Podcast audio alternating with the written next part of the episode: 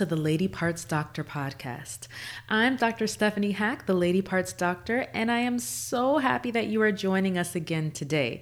So, last episode, if you remember, we talked about our lady parts, their clinical names, and we identified them with the help of a mirror or our hand when possible. I got so many comments, a lot of comments about not really understanding the difference between the vagina and the vulva before. So I was really happy that we were able to clear that up. But the comments that I loved the most were just about how fun it was or how freeing it was to be able to say these words, use these words, and feel comfortable without whispering. So I am very happy to hear that. I hope that you continue to use these words, to say these words, and feel empowered to do so because they are words about you. Today, I'm going to start with a story. That's something new I want to try, and I can't take credit for this story, although I wish I could. It's something that I heard on the radio several years ago, and it was told by the caller as a funny and incredibly embarrassing experience. It's a great way to introduce our topic of the day, Let's set the scene. So there's a young woman and she is going to see her OBGYN for just like a routine run of the mill GYN visit. Fortunately, it is not her first visit, and she already has a relationship with her doctor. At this point, they've already gone through the what we call history portion of her visit, and she's reviewed all of her concerns and asked her questions, and now it's time for her to have her exam. Her doctor completes her neck exam, he listens to her heart and lungs, he performs a breast exam, and then he pulls out the stirrups from the exam table and helps her get into position for her pelvic exam. As per usual, he notices that she is sitting way too far up on the table and she needs to scoop down just a smidge so he can perform her pelvic exam. So he tells her this much as she moves down the table, she gets a little closer to the edge and then she asks if she's close enough. No, he replies. She scoots down a little further, uh, excuse me, a little farther. More, she asks. This time, you know, she's not so sure because, you know, it always feels like you're at the edge of the table. No, he replies. Okay, not there yet. She scoots down a little farther, and with one final scoot down the table, she overshoots, misses the edge of the table, and falls off the table right into the lap of her GYN. Oh my goodness. I know she was mortified. As you can imagine, I don't know her, and I am mortified for her. I usually tell this story to make my patients laugh and relax a little as we are getting ready to perform their pelvic exam. However, in this case, I want to use it as a segue into, today, into today's discussion of what to expect at your GYN visit. That is a perfect example of what not to expect. Now, let's get into what to expect. While many don't come to the OBGYN until they are 18 to 22 years old or starting to become sexually active. The American College of Obstetricians and Gynecologists, ACOG, recommends that girls should have their first visit between the ages of 13 to 15 years old. By this time, most have started puberty, and it's such an important and such a great time to discuss hormone changes and the physical effects on the body. Also, Many may be having their periods by this time, and that allows us to discuss things like the normal lengths of a period and the normal amounts of bleeding, how many pads and tampons you should be using, and how often. Otherwise, you might end up like I did, believing that everyone's period lasted for two full weeks like yours. And I don't want you to feel like that or end up in that situation. Before your visit begins, You'll probably have your vital signs taken. Your vital signs include your height and weight, blood pressure, temperature, pulse, and pulse oximetry. Each of these has a standard range and can help us determine if any additional counseling or treatment is needed. For example, your height and weight help determine your body mass index, your BMI, which can give us information about your overall health. Your temperature can indicate if you have a fever and need to be tested or treated for an infection. We review all of these measurements during or prior to your exam. Once you are in an exam room, things can happen a few different ways. Your healthcare provider may ask you some questions first, then leave for you to undress and change into a robe or drape. They would then uh, come back and perform your exam. In some offices, you may be asked to change first, and then the provider will perform your entire visit at one time. So, starting with the questions and then ending with the exam. Some other offices may have you start in a completely different room to get your history and information, and then move you to an exam room for the exam portion of your visit. All of these options are standard, it just depends on the office. During the first part of your visit, oh, you know, let me go back to that. And if you don't feel comfortable in a certain situation, so for example, if you would rather be clothed while you go through the history portion and not undress until it comes time for the exam, you are completely within your right to ask and say, you know, I would prefer to do it this way. And that is perfectly fine. During the first part of your visit, after introductions, your healthcare provider will perform a history. If it's a routine physical exam, they'll ask some general questions about your health, the reason for your visit, and any screening tests you might want. For me, that was always something like Hi, I'm Dr. Hack and welcome to my practice. What brings you in today? Okay, a routine physical? Excellent. I'm going to ask you a few questions first, then we'll end with your exam. Feel free to ask any additional questions along the way. So, when was the first day of your last period? Are you on any birth control?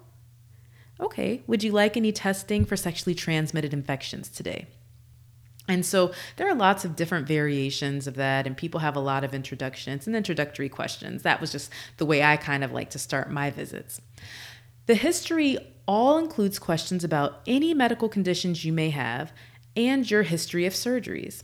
We'd review things like your obstetrical history for any history of pregnancy losses, any deliveries, or terminations. Next, we review GYN history, GYN history, including things like periods. So, how old were you when you got your first period? Okay, how often do you get your period? Do you get it like once a month, maybe every 28 days? Do you get it every 30 to 35 days? What's that range? How long does your period last? Okay, is it five days? Is it 10 days? Hopefully, it's not 14 days. And how much bleeding do you have? How often are you changing pads or tampons? Um, we also want to know with your GYN history, any history of sexually transmitted infections, any birth controls you're taking currently or that you've taken in the past, or other contraception you're using, your pap smear history. Have you ever had any abnormal pap smears? Have you ever had a pap smear? And your sexual history. Some of these questions can seem intrusive. They really can, especially giving them to a stranger. But they are all a part of your standard GYN visit. So I just want to give you an example of a very typical line of questioning. Once we get to your GYN sexual history portion, are you sexually active? Okay. Are your partners male, female, both, neither? Do you use any kind of protection? And then once we've gotten those answers, I might say, you know, do you have any concerns about sex? Any concerns about pain or anything like that?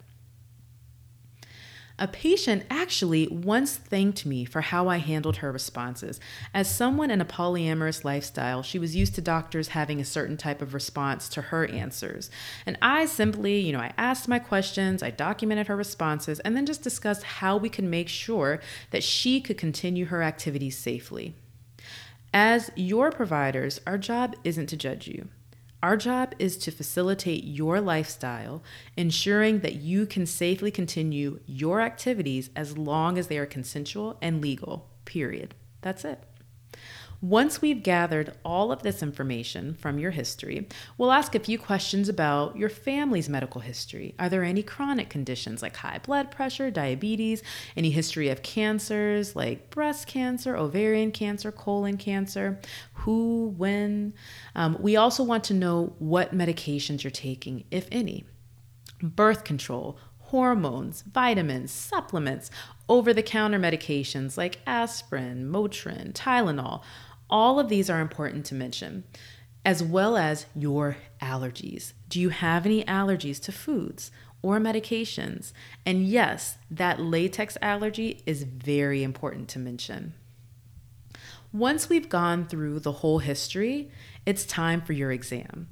I always like to start from the top and move towards the bottom. So I start with a neck exam to check your lymph nodes and your thyroid or um, your thyroid organ. Next, I listen to the heart and lungs, and then perform a breast and abdomen exam. This is the perfect time for you to mention any tender areas, any pain you might be experiencing, or any masses that you felt if you haven't already mentioned them. Sometimes people mention things about moles or scars or discolorations. All of that is fair game. Once these exams are completed, it's time for the pelvic exam. The pelvic exam consists of three parts. We do an external visual exam, so we look at the vulva. And if you have a concern about something or a lump or something like that, we might feel the vulva as well. An internal visual exam with a speculum. And that allows us to look at the walls of the vagina, to look at your cervix, and to look for anything concerning or out of place and an internal exam with a gloved hand. And so that would allow us to feel your uterus, the size, the position, and if you have something like an enlarged ovary or something like that, or an ovarian cyst, we can sometimes feel that as well. Again, this is a good time for you to mention any related concerns if you haven't already. And during that part of the exam, we'll also perform a pap smear if you need one or any STI testing that you desire from the pelvic exam. Your history and exam will be more focused if you have a specific complaint. For example, I might not review your family history in detail or perform a thyroid exam if you have a complaint about something like vaginal discharge. However, I may ask more detailed questions about your vulvar and vaginal symptoms and perform a more detailed pelvic exam with different kinds of tests.